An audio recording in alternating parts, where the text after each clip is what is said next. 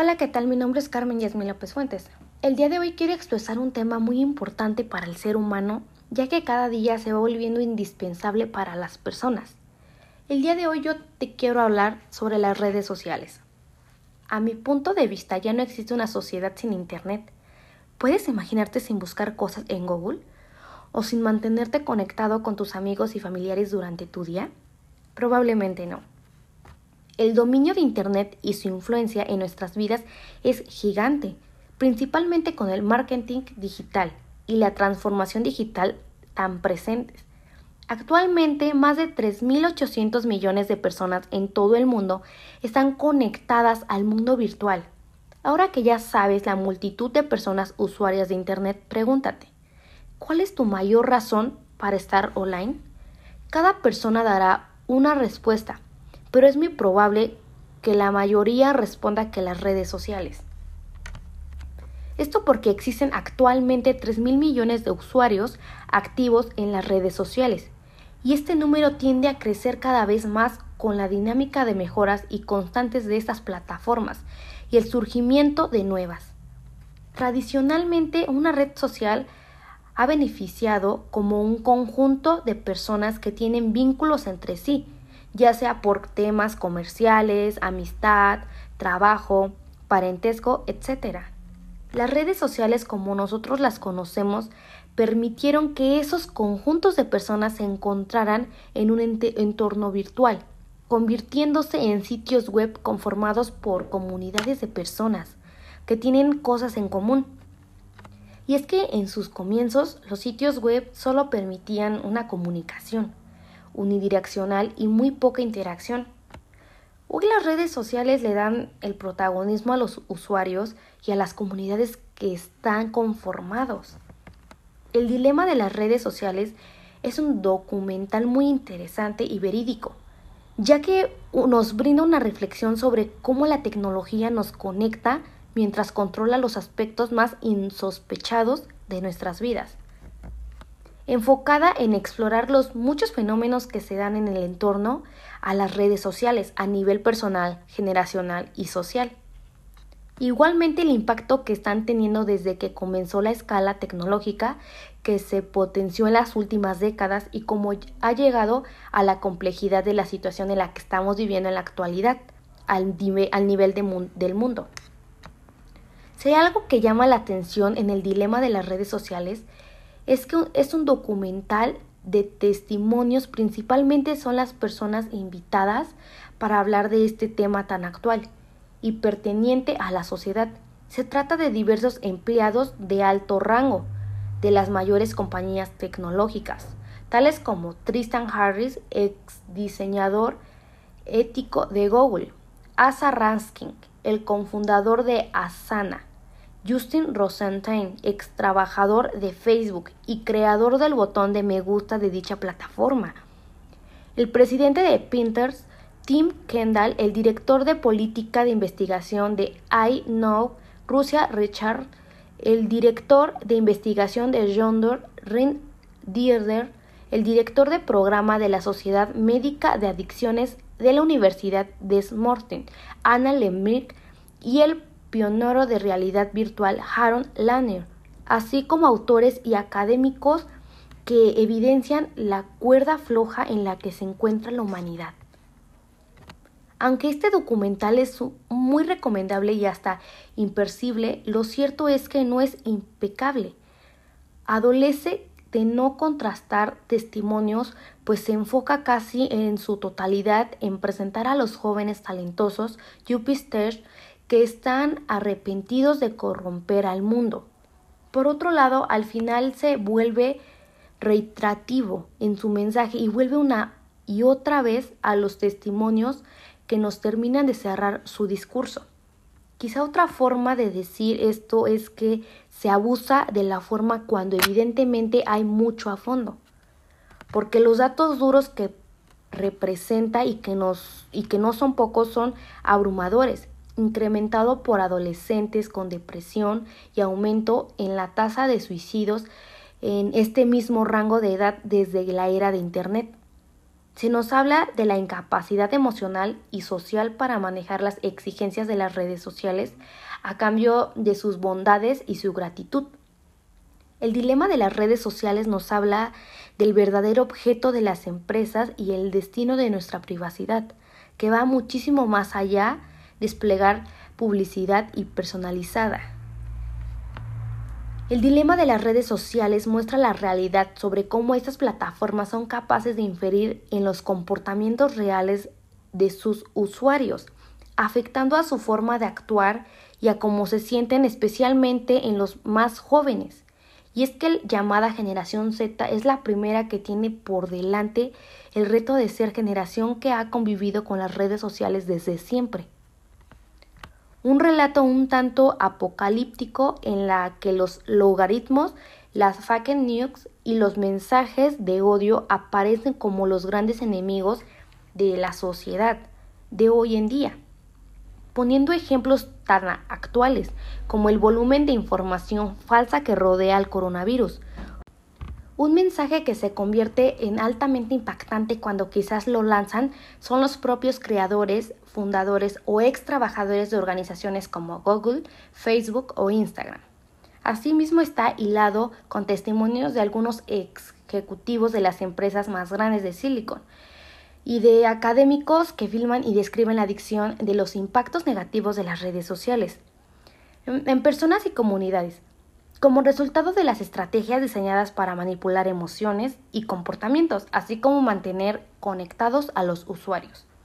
Son testimonios en los que la mayor parte de este equipo de arrepentidos ingenieros y desarrolladores de Silicon hablan de cómo las redes sociales y sus efectos se les han ido de las manos de hecho, el propio creador de Me Gusta, como ya lo habíamos mencionado de Facebook, explica cómo esta herramienta se planteó siempre desde una perspectiva buena y que jamás llegaron a pensar en la posibilidad de que el número de likes pudiera tener cualquier tipo de consecuencia negativa a nivel psicológico. Un único empleo de los muchos que el dilema de las redes sociales ofrece en su hora y media de duración. Bien, es cierto que en el documental también hay hueco para señalar los beneficios que las redes sociales ha proporcionado a las comunicaciones modernas desde la historia primavera árabe hasta familias reencontradas gracias a Facebook, pasando por recaución de fondos para múltiples causas humanitarias, efectos positivos que se contraponen a datos como los que se reflejan, por ejemplo, en el aumento de las operaciones estéticas, mm, entre jóvenes para proceder a sus filtros de Snapchat en la vida real. Las redes sociales enganchan, esto está claro, pero ¿por qué lo hacen? Según los expertos entrevistados en el documental, la psicología está detrás de todo esto. Tanto que ellos mismos afirman que es su propia mente la que se vuelve en contra. Estudios de los comportamientos humanos, de sus hábitos, gustos, todo con un fin de ganar dinero, gracias a la publicidad en las redes sociales. De hecho, comportamientos como mirar las redes sociales nada más despertarse y frustrarse si una publicación no genera el efecto esperado son algunas de las señales más comunes de la adicción a las redes sociales. Realmente es un documental sobre los secretos de Internet que mientras nos hace sentir como objetos de una experimentación sin límites invita a la reflexión sobre cómo utilizamos nuestros móviles y ordenadores y con ellos nuestro propio tiempo. Bueno, para finalizar entrevistaré a dos personas con diferencia de edad para dar su opinión sobre el uso de las redes sociales. La primera persona será Víctor Manuel López Fuentes. Para ti, ¿qué son las redes sociales? Bueno, a mi punto de vista, una red social es como un conjunto de personas que tienen vínculos entre sí, ya sea por temas de amistad o parentesco trabajo, entre otras cosas, las cuales están creadas para el intercambio de información, ya sean contenidos, datos o incluso videos. Ok. ¿Cuál es el uso que tú le das a las redes sociales, por ejemplo, Facebook o Google? Bueno, el uso que yo le doy a las redes sociales son como vías de comunicación. A mi punto de vista, yo veo así las redes sociales, simplemente como un canal de comunicación. Sin embargo, Google lo ve como un sitio web en el que me pueda apoyar para buscar información que desconozca o incluso aprender cosas nuevas para información de cosas que no sabía detalladamente. Mm, me parece bien. ¿Para ti es normal el uso que ahora le dan los adolescentes a las redes sociales? Bueno, pues en realidad no, no es normal que una persona se pase tantas horas pegadas al teléfono o a la computadora solo para estar en las redes sociales. Podría decir que ya no tienen vida social, ya son esclavos de las redes sociales. Y es feo ver cómo las personas se pierden oportunidades, por ejemplo, de trabajo o aprender un nuevo idioma, hacer ejercicio, informarse, entre otras cosas, más sobre la vida, para estar enfrente de un aparato que no les va a dejar nada bueno para un futuro. ¿Cómo describirías a los adolescentes de ahora que utilizan las redes sociales? Pues que son jóvenes de temprana edad sin cultura, que cada vez entre ellos se entran en una red social y pierden cosas nuevas de la vida, que están bien estar en las redes sociales, pero pues también para sacarles algo bueno de beneficio. Tienen que aprender cosas nuevas, estudiar las materias que se les dificulten, aprender más sobre la historia de su país, entre otras cosas que les deje algo bueno. Ok, y por último, ¿para ti qué hay de malo en las redes sociales? Las redes sociales como tal yo no veo nada malo. Lo malo es que las personas no sepan controlar un aparato de red social, como por ejemplo un teléfono o computadora, que se dejen manipular por las redes sociales. Yo no digo que sean malas, está bien estar en ellas, pero un tiempo limitado, en un tiempo establecido. Sin embargo, es lo que no entiende la sociedad y deja manipular por unos simples, simples sitios web. Ok, muchísimas gracias por tu, por tu participación. Para concluir ese tema vamos a entrevistar a Macarena, la cual tiene 15 años de edad. ¿Para ti qué son las redes sociales? Para mí una red social es una plataforma o sitio web donde los usuarios pueden comunicarse entre sí y compartir contenido digital como texto, imágenes, enlaces o videos. Las redes sociales son utilizadas para la distracción de los jóvenes y ayuda para su aprendizaje. Muy bien. ¿Cuál es el uso que tú le das a las redes sociales, ya sea Facebook o Google?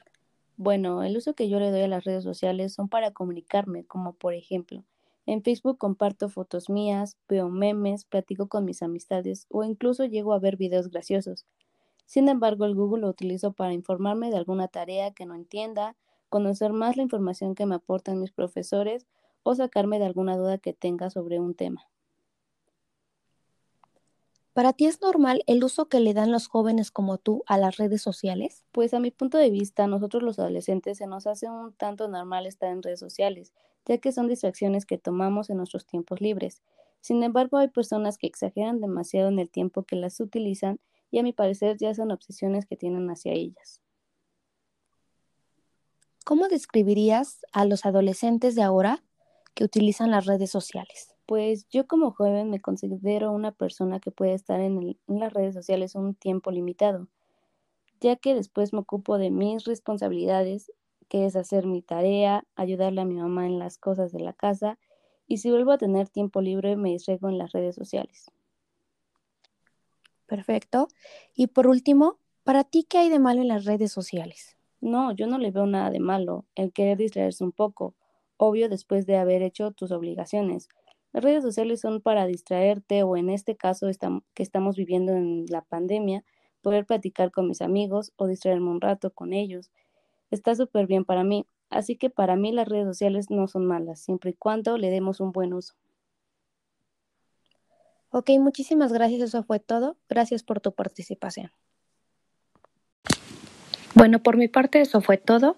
Espero y les haya gustado y se mantengan informados sobre las redes sociales, sobre sus daños y también sus beneficios que podemos tener de ellas. Muchísimas gracias.